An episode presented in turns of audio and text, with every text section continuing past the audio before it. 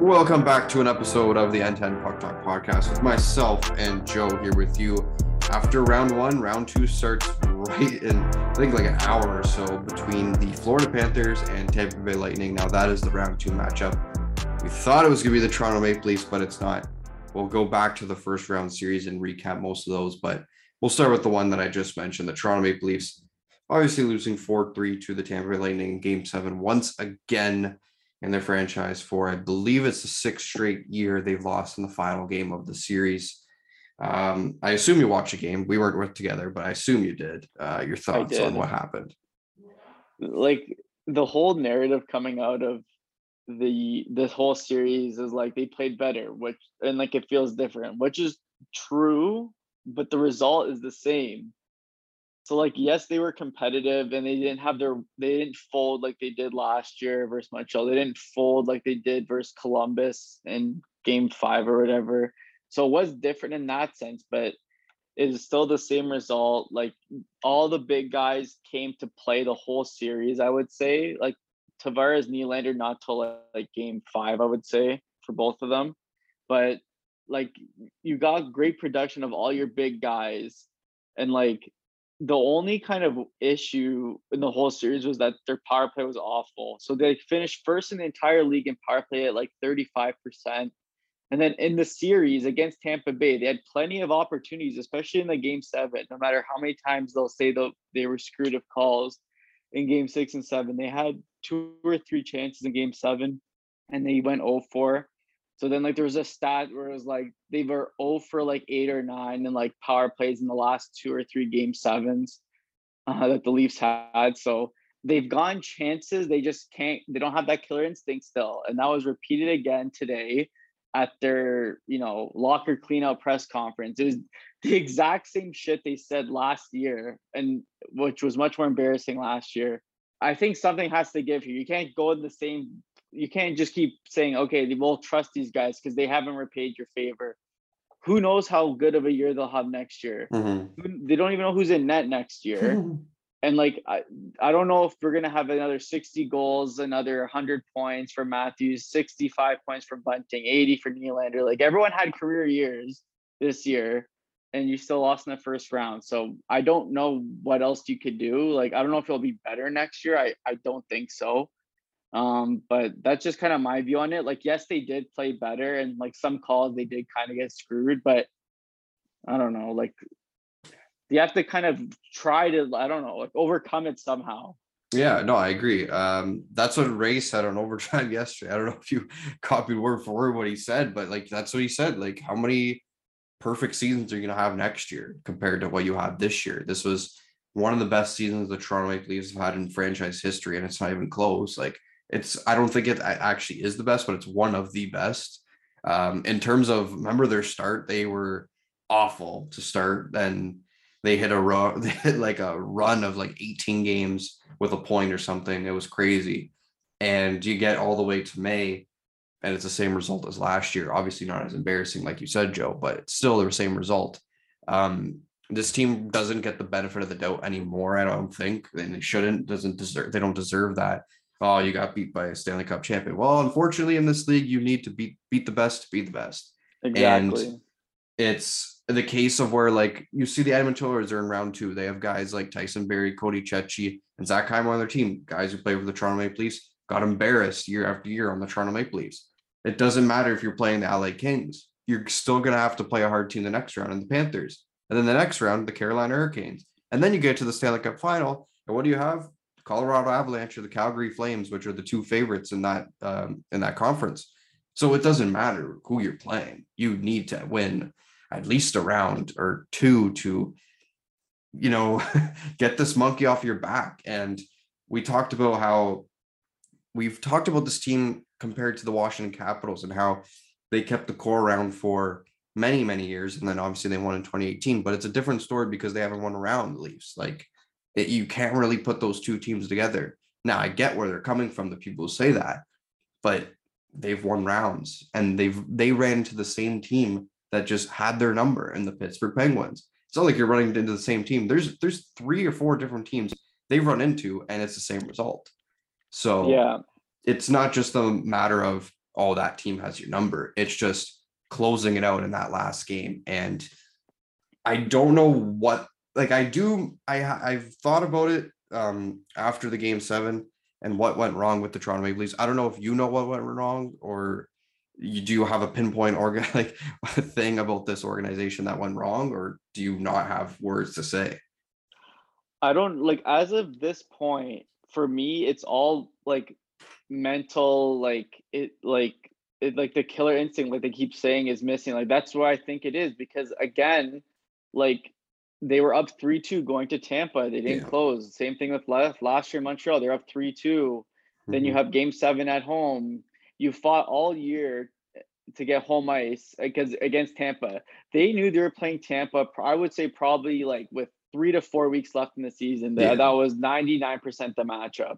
So you worked all that way. You played so well against the top teams all year for the most part to get that home ice and then like you just you only scored one goal again or, or zero goals like they did versus Columbus. Like it just I don't know what it is. Like mm-hmm. their te- I thought they would do it this year. Like they felt different. Everyone took a step. They're much better defensively. They're they just felt different. Mm-hmm. You could say that too. Like I honestly was like, I'm like, I don't know what you do, to be honest, but you have to still like, and I get what they're trying to say, like in the press conference, like, oh, why make a change for the sake of making a change? Well, you need to do something. You can't have the same goddamn team again uh, going back because like the as like the press conference this year, like it's like no one was accountable for anything. It was kind of like, oh well, like we'll just run it we, back. Yeah, like we still trust these guys. It's like, what are you talking about? Like this is the NHL. This is not like you know, oh, we made progress because we played more competitive. Like, what is that? Like, no, it's yeah, it's bad. And their window is not big at all anymore. They have two years left with Matthews and Nylander under contract. Who knows if Nylander will get traded? I don't want to talk about that.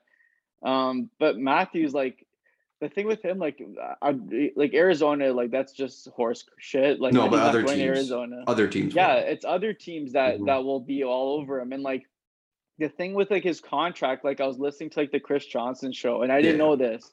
So obviously, like a year before you're eligible for a contract extension, so like next July 2023, right. he's eligible to sign. Like, say for example, they lose in the first round again, or like whatever. He has a no trade cl- move that last year. So if he doesn't resign, say he doesn't resign that summer, he could walk in free agency and they they won't get anything for him. Yeah. I didn't know that. So the window is now extremely small with essentially next year being you have to do it next year. Yeah. Um, and if you're a betting man and you're like, are the Toronto Maple Leafs going to win the Stanley Cup in two years? You're not taking that bet. No. So there's your answer. Yeah, so that's the thing. Like, I don't know. And like the the question mark in it's huge because like they yep. kind of talked about like Campbell I didn't listen to the whole press conference. They're just right. I listened to the radio what they said after, hmm. and they're like they basically didn't really confirm like yeah Campbell's a hundred percent back. So then who's in net like that? You need a goalie in the playoffs to yeah. go anywhere, and mm-hmm. Campbell was great for both for both uh, series versus Montreal and Tampa. So he wasn't the problem at all. No, it's just like uh, they don't have enough money. I don't know. Yeah, and there's we talked about on BLP this morning. There's no other option in free agency. The only other guy is Darcy Kuemper, but I believe he's already working on an extension, according to some little insiders on Twitter. But even if you do sign him, it's probably the money you're giving Campbell, uh, which yeah, if not more, just seems like a relay pass, like just to another goalie because you don't like the other goalie, even though the goalie and Jack Campbell is giving you pretty good numbers. Like it wasn't outstanding versus Tampa, but he made the saves he was supposed to right? And um, but I, I think I do know what the problem was, and it maybe not be the whole problem. There's other things, like you said, Joe, mentally and players and closing out that game. But I like I, I realized this after game seven, and it was the depth of the Toronto Maple Leafs. And yeah. that's what I said the difference was going to be in this series. You're going up against Tampa with four lines that can roll. The Leafs, they have four lines, but they in and out spurts of goals and stuff. And I want to tell you something. I, I found this up. I, I thought about it and then I actually researched it. The Toronto Maple Leafs only had two goals from their depth and their bottom six in this series at five on five. Two. You could count David. You don't count David Kampf's shorthanded goal. You don't count Kerfoot's shorthanded goal, and I'm not counting Ilya Mikheyev's two empty net goals in Game Three, which was the same game they only had their two even strength depth goals. And I'm not counting defensemen either because that's not depth, that's defense. So they only had two goals from their depth in five on five, which was a bit concerning. And it's not the reason they lost, but you need more depth scoring, especially because what you saw on the other end of the ice, Nick Paul getting two goals for the Tampa Lightning game seven, which is depth. And yeah. that's the depth they paid for. Exactly. And like, like again, like, like the thing with that is like like last year versus Montreal, like their depth was like the one scoring the goals. So it was like the reverse this year. Where last year was like Nylander and like Kerfoot and like Spezza had like yeah. three goals. Like yeah. their depth that came through last year. And like this year, like you said, like Kerfoot was awful. Like 95% of the series took a lot of stupid penalties and like that giveaway in game six. Yeah. Uh, that dumb pass. Like, and the thing is, like you say depth, like you had Mikheyev and like Engvall who scored like well, Mikheyev's hit 20. I don't know how many Engvall had, but like those guys are RFA, like in mm-hmm. UFA or whatever. Like they're not, I don't think they're coming back. Like no. Mikheyev probably priced himself out to be honest. And then Engvall, like, do you really want him back? Like he's a guy that's six four, six five that doesn't hit. Like yeah. That mm. baffles my mind. Um Yep. But yeah, like the depth was an issue, and like I think the fourth line's an issue too. There was absolutely zero identity throughout the series. Yeah, you had the you got you started with the rough and tough like Blackwell, Simmonds, Clifford. Clifford gets suspended immediately. Then Simmonds like does absolutely f all. Yeah, takes some dumb penalties. Then you throw Spezza in there, and then you have like Kase in there halfway through the series. Like there was like kind of like no like Tampa had like you said Tampa Tampa has an identity line like they didn't move anyone Perry, in and out.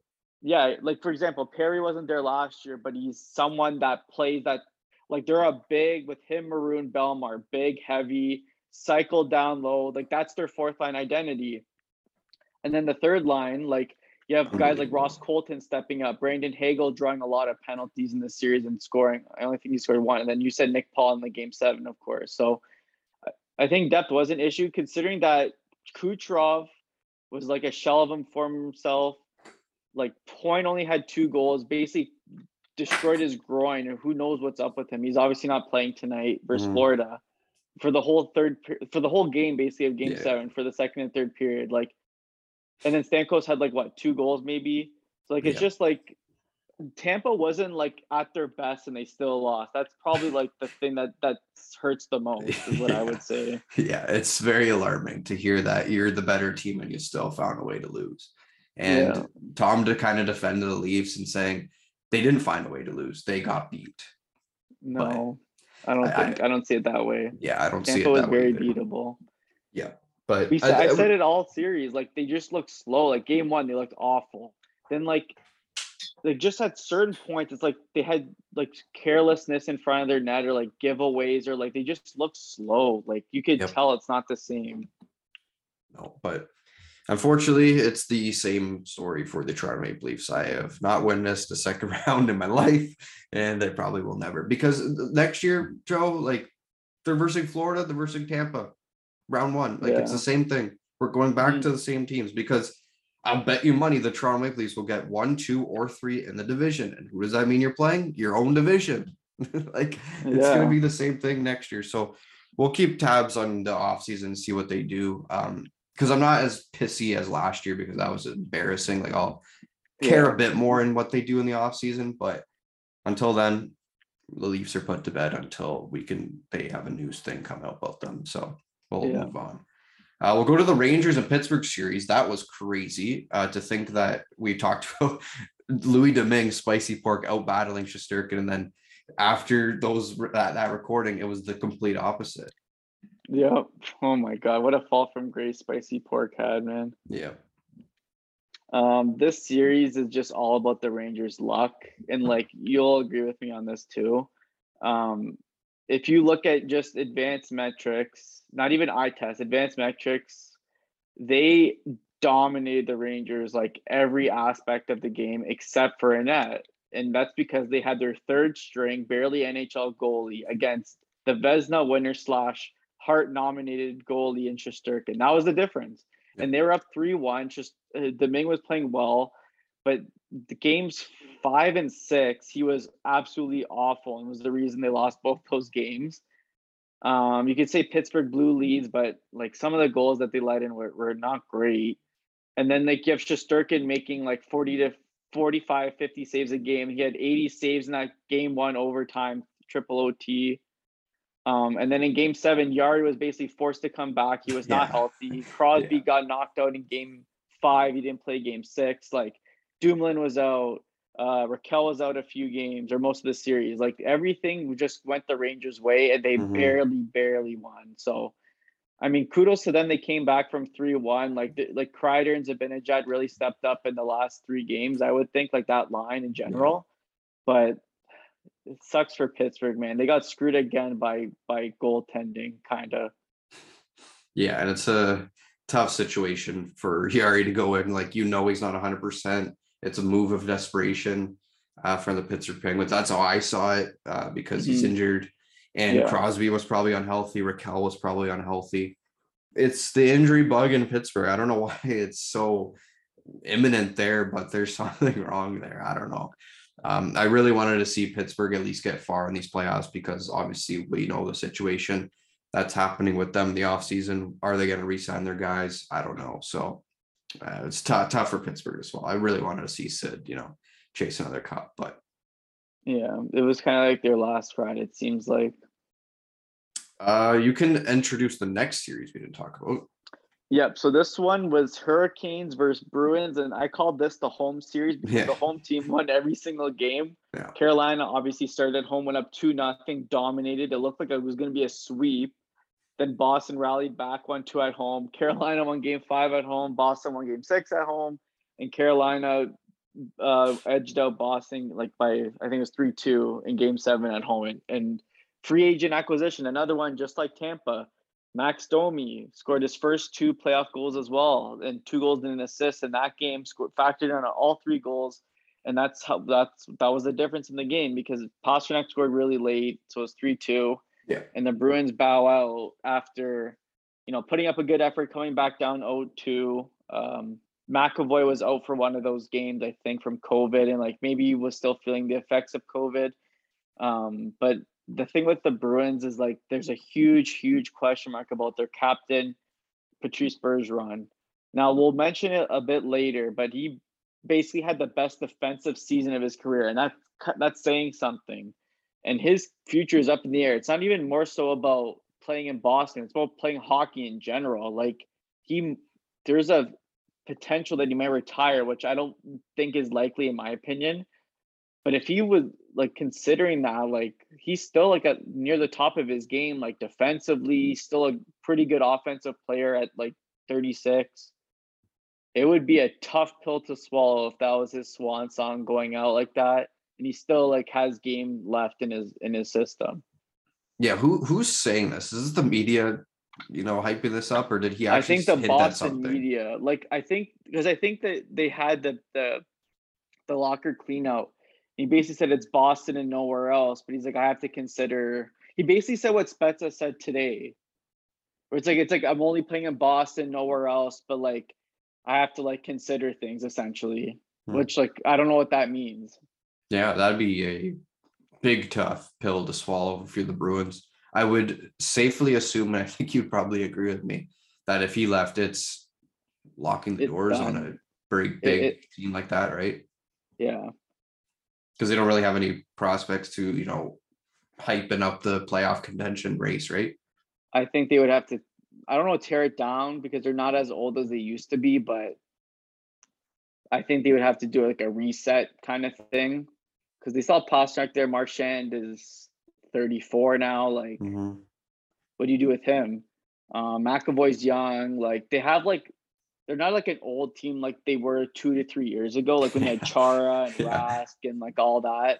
But like, they may need to do like a reset maybe and like some older veteran guys maybe like do you trade like a Charlie Coyle? Like I don't know what you'd have to do because like down the middle they'd be they'd be screwed. Yeah. So I don't know what they do there. And like you said, they have like no good. Their drafting has been horrific for the That's- most part. Like they've had two or three picks that hit in the last what six years, maybe.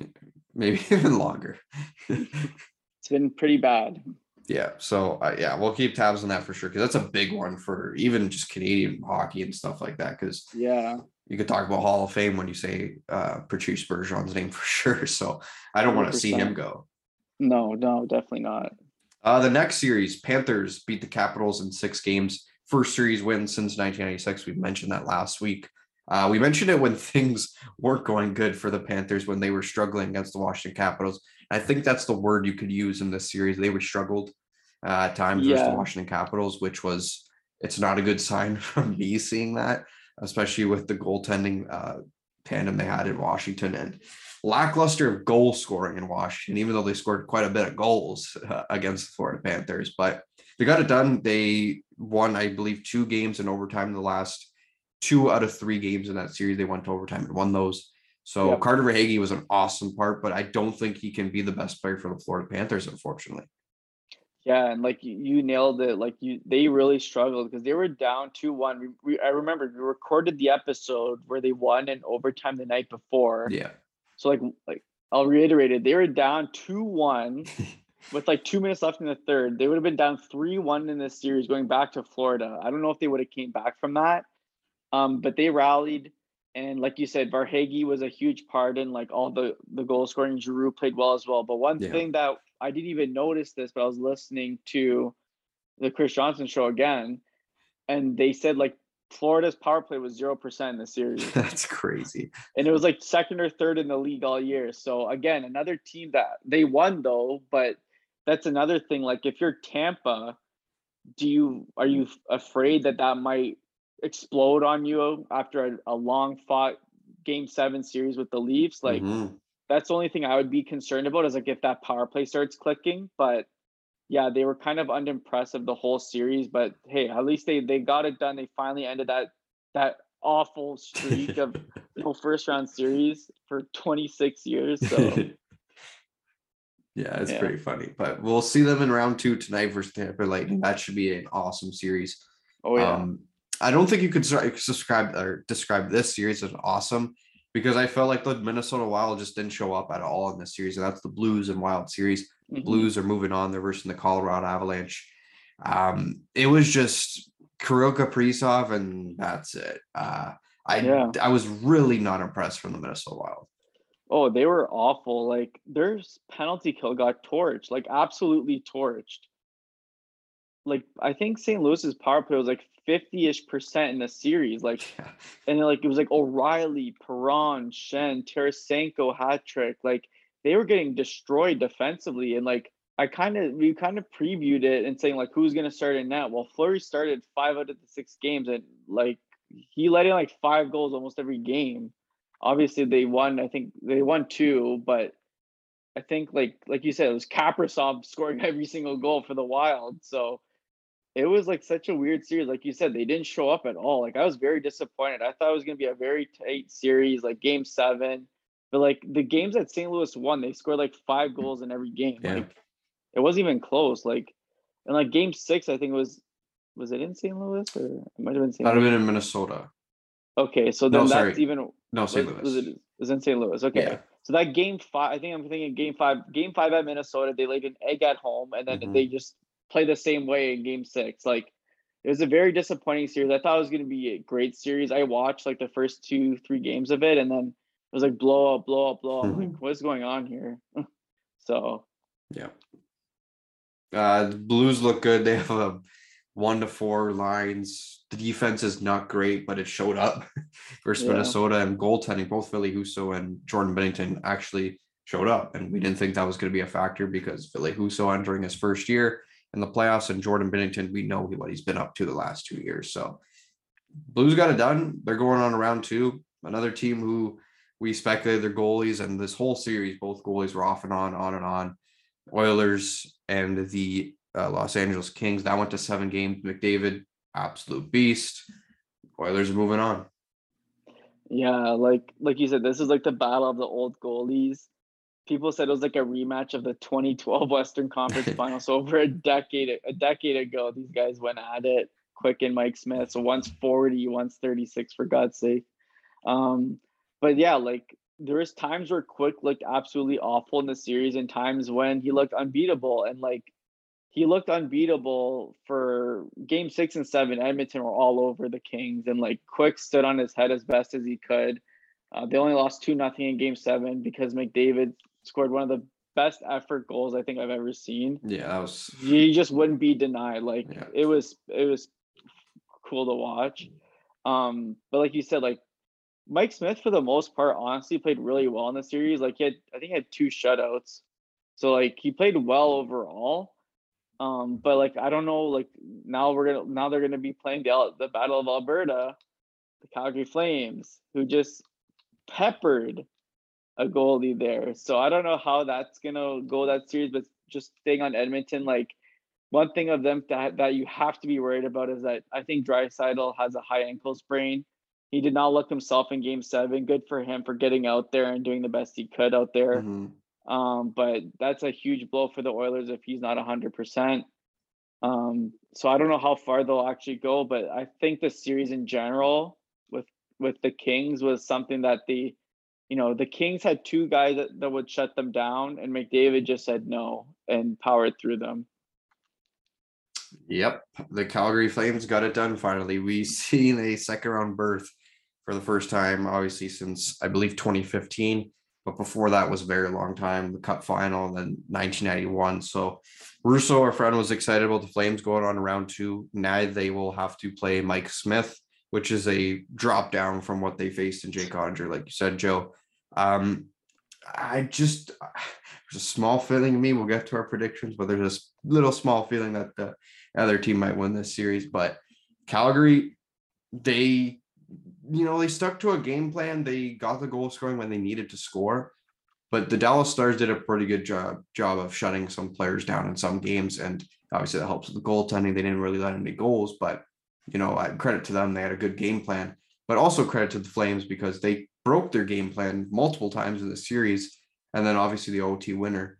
But we talked about this on BLP. If Gaudreau doesn't score that goal, it's we're talking about Jake Oettinger being a Conn Smythe, you know, maybe even finalist, even if he moves on to round two. So honestly, yeah, like it's crazy what could have happened in that game. It, are we seeing a blowout?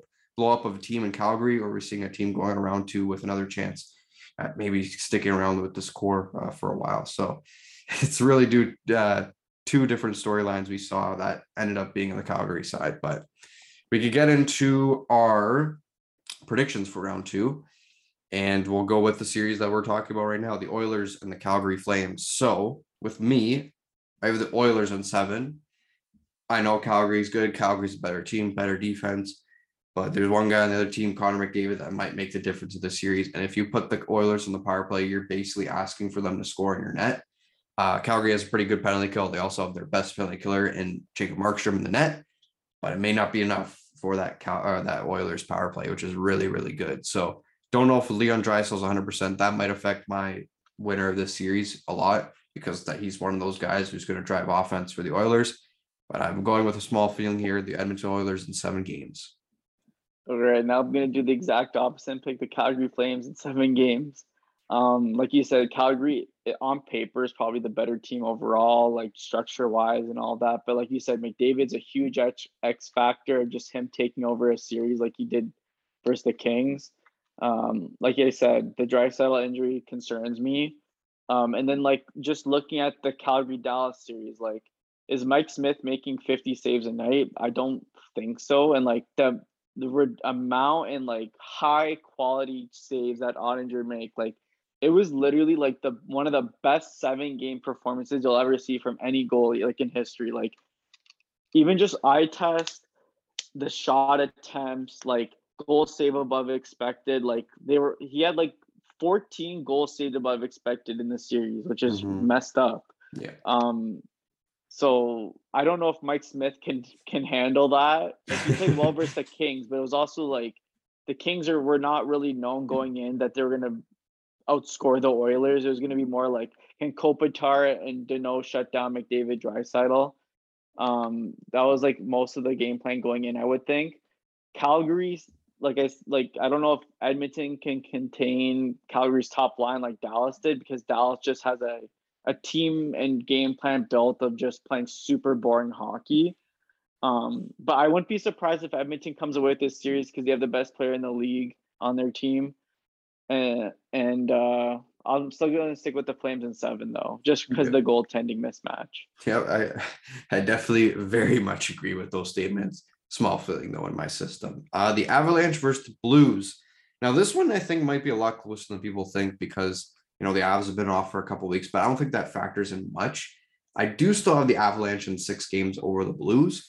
I just think it might be a really tight series. We've seen what the Blues can do. Um, they have four lines that really roll. It's the defense that may be the toss and turn factor in this series where the Avalanche may expose that. And like the Edmonton Oilers, you cannot put the Avalanche on the power play. Like the St. Louis Blues, apparently you can't put them on the power play either because mm. they've been lightning hot as well. So I'll take the Avalanche in six because I believe this team is destined for a cup. And it's the best team they probably assembled. And they're playing very well without those little mistakes. But like you said, Joe, on the predictions for round one, it's what they do in this round is going to matter the most. Yeah, and I also have Avalanche in six, but like I said, their season starts right now because we all knew they were gonna win round one versus Nashville, whether Saros was in that or not, and he wasn't, and they absolutely embarrassed Nashville, except for one game. But like I said, like I have them in six. I think St. Louis is like you said, they're gonna give them a, a good fight just because their offense has been like they have a really deep team. Like if you look at it, like they have O'Reilly, Schenn, Perron, Tarasenko, Kyrou, Robert Thomas, Barbashev. Um, like they got like six to seven like great forwards there that could cause some problems. And like you said, like the power play was amazing versus the Wild. I don't know if it was just the Wild's penalty kill was awful, but mm-hmm. this is the Avalanche's year because next year, like Makar's contract kicks in. I think they have to sign Kuemper. Um, like nice. the Kaj Kadri's gonna walk, Burakovsky's probably gonna walk. So their team's gonna potentially look pretty different next year. Not definitely, like you said, the strongest team they've had in a long, long time. Probably since they won the cup in 1 mm-hmm. to be honest. So I have them winning in six. Like they have to win this year. I think they have the most pressure left in the playoffs by far. I'd agree. Uh, we'll go to the Hurricanes and Rangers now. Now, this one might be a bit close because is Igor Shesterkin going to show up for this one? And he might have to because this is going to be a pretty good series, in my opinion. Opinion. The Hurricanes went the distance versus the Bruins. They showed signs of good hockey and really bad hockey. And that's the thing the Pittsburgh Penguins showed against the Rangers really good hockey and really bad hockey. And we're seeing that we could see a bit of both in this series from both sides. But I will take the Hurricanes in seven games going the distance. This team they're good. They're very good. They got to prove that they're good now and go to another conference finals, which they've made to, I believe, a couple years ago versus the Bruins. This is their best chance, man. They got to go. They got to do this. And if Freddie Anderson is back in the pipes, healthy to go, why not, right? Yeah, I also have the Hurricanes winning this series, but I actually have them in six games. If, like, even if Shesterkin plays super well, like, like you said, Carolina did have some blunders versus Boston, but the way that the Penguins dominated play versus the Rangers, like I don't know how much longer that could last. Like how how much longer can Shesterkin keep up making these amazing saves and the number of saves he has to make? Like that's that's where my concern is going to come from. Like Carolina could be really good. Like the problem I have with Carolina is like sometimes they're inconsistent. Sometimes they look unbelievable, like they did in games one and two versus Boston, and then they look terrible in games three and four.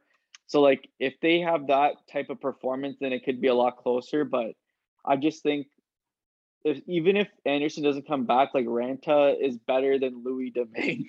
Yeah. So like the, they already have like they're already playing a better goalie. The Rangers are than they did last round. So I think for that edge, like again, another goaltending kind of situation, but obviously they have the advantage in that the Rangers do. Obviously, I'm just more so saying like is Lou is Raanta gonna let in these awful goals that Louis was the yeah. reason why it went seven games? I don't know. All right, then the Battle of Florida we got. So we got two battles in this playoffs, which is gonna be awesome to watch. Uh, Lightning versus Panthers. This one could be a tight one like last year. I don't know if we're gonna see like I we're gonna see glimpses of that, but I don't know if these two can do that again. Like that was nuts what we saw last year. But Lightning Panthers is the series. I got the Tampa Lightning in six. I know Brayden Point's doubtful for game one. He might be even doubtful for the goddamn series, but I, I this Tampa team it's just you never can count them out clearly uh, because a lot of Leaf fans, including myself at times, are just like, you know, Tampa looks tired. They're not looking good. Game seven, they turn it on a nail ahead, and they just Hedman was playing good. Vasilevskiy was playing good. Their coach ran an awesome uh, planning structure for what they did against Leafs and shutting them down. I think they could do the same thing versus the Panthers. Now, if the Panthers want to win this series, Bobrovsky's got to be even better than he was in the first round. Um, their depth has to show up. Their star players have to show up, and like like Joe, you said, zero percent of the power play that's got to show up. Like it's you can't do that versus the Lightning. You'll get killed. Yeah, and I and I think again, I don't I don't feel good about this pick. I have Panthers in seven, but the point injury and like him being like out for game one and like potentially the series is a huge factor for me because he's like one of their best playoff performers, like forwards at the very least. Like mm-hmm. I, Kucherov just doesn't look the same. Like he's probably dealing with something. And then you have like they, they just they looked like you said they look slow versus the Leafs at times. I think it, I might be fatigue catching up. Obviously, they got it done in the game seven when they had to, but I don't know. Like if Florida really wants to like establish themselves, they have to beat Tampa. Yeah. And they have to get that power play going because five on five, it might be a wash, to be honest. It might be like pretty similar. Uh, again, I don't feel good about betting against Tampa because I just did it last round. um, but I don't know. I I think I think they just look too tired. I think that game seven took a lot out of them to close versus the Leafs. Like that third period, they that was like the definition of like championship, like yeah, putting everything on the line, blocking every single shot, like winning the puck battles and stuff like that. So I think they're just gas, and I have Florida in seven. All right, that's our predictions for round two of the Stanley Cup playoffs. Now we have some quick news for you uh, out in Vegas, there seems to be a lot of news out of there because there's a lot of news out of there.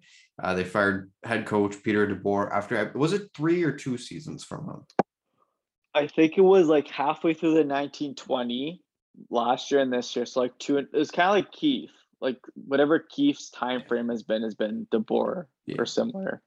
Yeah, something like that. So he's out. Um, they have a vacancy in the coaching staff, and I believe we hit on one of the hot takes that was proposed by you. It was Peter DeBoer will be fired from the Knights. I said yes, and I also did a double pack with Kelly McCrimmon. Like that doesn't look like it's the case, but you know, stranger things have happened in the offseason. Maybe they wait till then and you know let this news kind of settle for a bit. But uh, good move or bad move for the Vegas Golden Knights?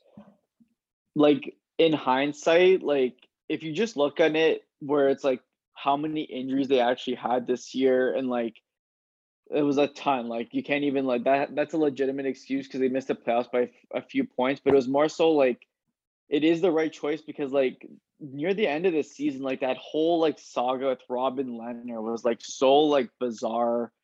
Like he was hurt, he wasn't hurt, he was playing, yeah. got pulled when they were winning or something. Like it was so weird and like the thing that I've kind of noticed about DeBoer is that he has he's kind of like Torts where he has a short shelf life and like he gives you a jolt in the arm, which he did back to back years with Vegas, two conference finals appearances um, in the bubble, and then last year was Montreal.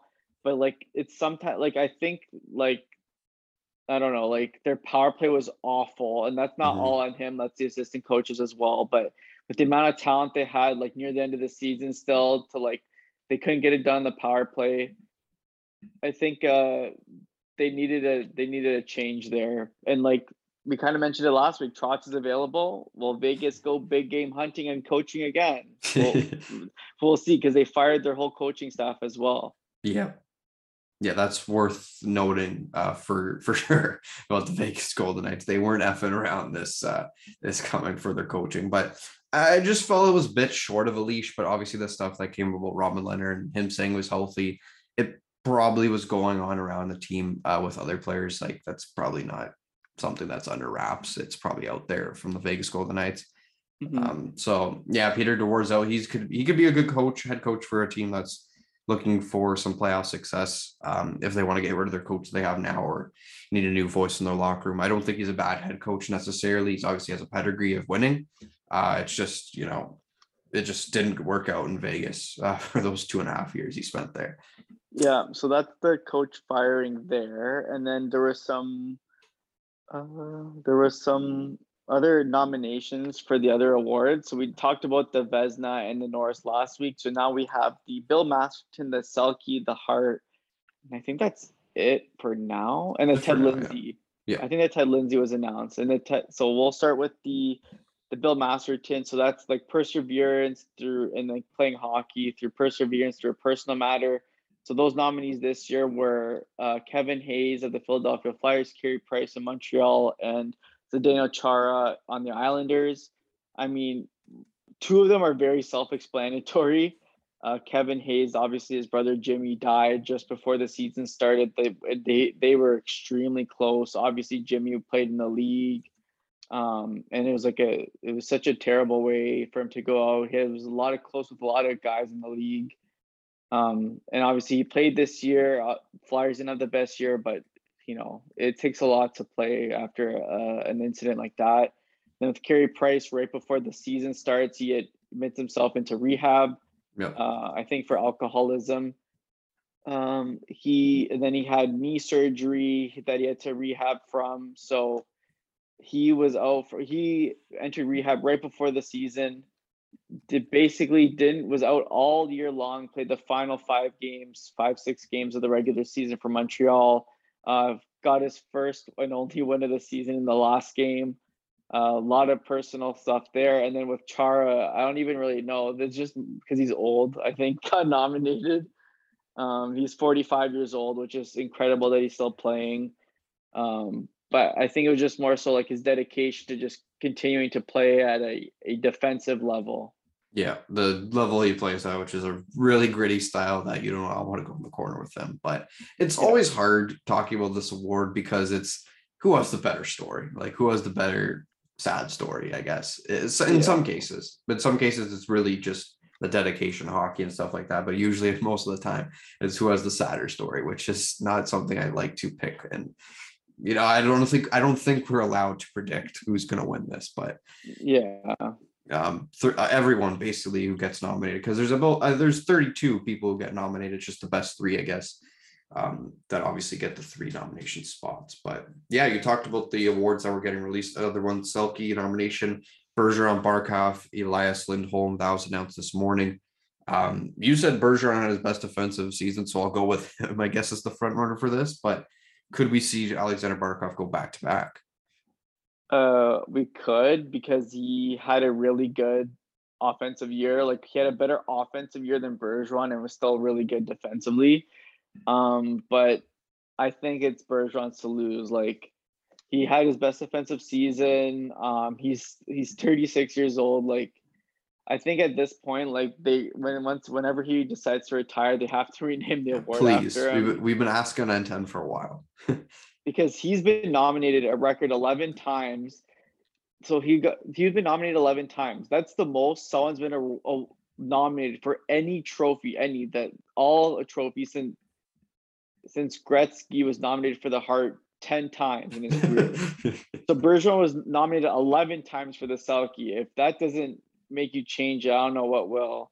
And Gretzky needs to get his name on a trophy too at some point. Yeah, yeah, crazy from Bergeron what we're seeing. Well, we don't know his future yet, but sad to see him go if he does. But if you're gonna go, you're gonna go winning that trophy that you basically owned. So we'll see what happens with Bergeron. Um, I believe the Hart. We t- did we talk about the Hart last year or last week, or and then Ted Lindsay really came out. Well, I anyways, I, it's most of the same players. Um, I think the Ted Lindsay was Matthews, McDavid, Josi. I could be wrong, but I'm yeah, you're sure right. You're right. those are the three guys. Um, so pretty big company for McDavid and Matthews being nominated for the two awards that are basically called the MVP. One voted by the players, one by one voted for by like um, journalists, analysts, that sort of stuff in the NHLPA. Um, this one is just the what they think the best players in the league. Now, multiple times I said I think it's going to be McDavid's trophy, but I think McDavid lost out last year, two years ago, and it was Draisaitl who got it right. Yeah. So I could be wrong again, but I don't know if we see a Matthews sweep with these two awards. I don't know if he'll. I think Matthews can win the Hart. I don't know if he'll win the Ted Lindsay because I don't know if everyone in the league thinks Matthews is the best player in the league. Sure. Yeah. So I could see McDavid winning the Ted Lindsay and then Matthews winning the Hart. Like that's what what what my vote would be. Well, I'm not a player, so I can't vote for the Ted Lindsay. But if I were to vote for the Hart, I'd vote Matthews because 60 goals is 60 goals. Hasn't happened in 10 years. Um, and he didn't even play 82 games. Could add more. So I think just based on that, and like he's just a beast. Uh, I would give him the Hart, and then McDavid. Like I would think the players would still say he's overall, like not overall, but like the best player in the league. Like just from a defending standpoint, is probably him. Yeah, uh, it would be very weird and be so NHL for the NHL to announce that Roman Josi has won the Ted Lindsay but doesn't win the Norris. Like imagine that. That'd be quite odd and incorrect. That would be. But crazy. so NHL. Yes, so NHL. But I, I mean, that does that really make him the Norris Trophy winner? I guess because he's the only defenseman nominated for the Ted Lindsay. I don't. I don't know. Like it could be a serious question. We both said Makar should win it, but I don't know. Yeah, we'll see. We'll see. I think 96 points is like too hard to ignore. So I think they had to put him in there, like, because that's absurd. Like we've never seen that in our lives. So Yeah.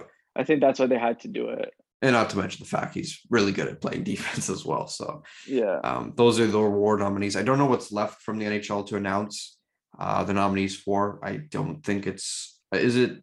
No, no. I think like the Jack Adams Yeah. Executive of the Year and stuff like That's right. that. That's right. Like the Mark Messier Leadership That's right. Award and all that.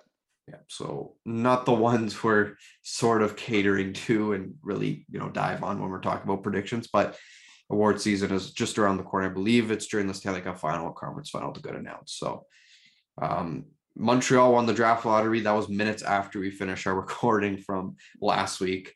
Um, Yep. so obviously your thoughts.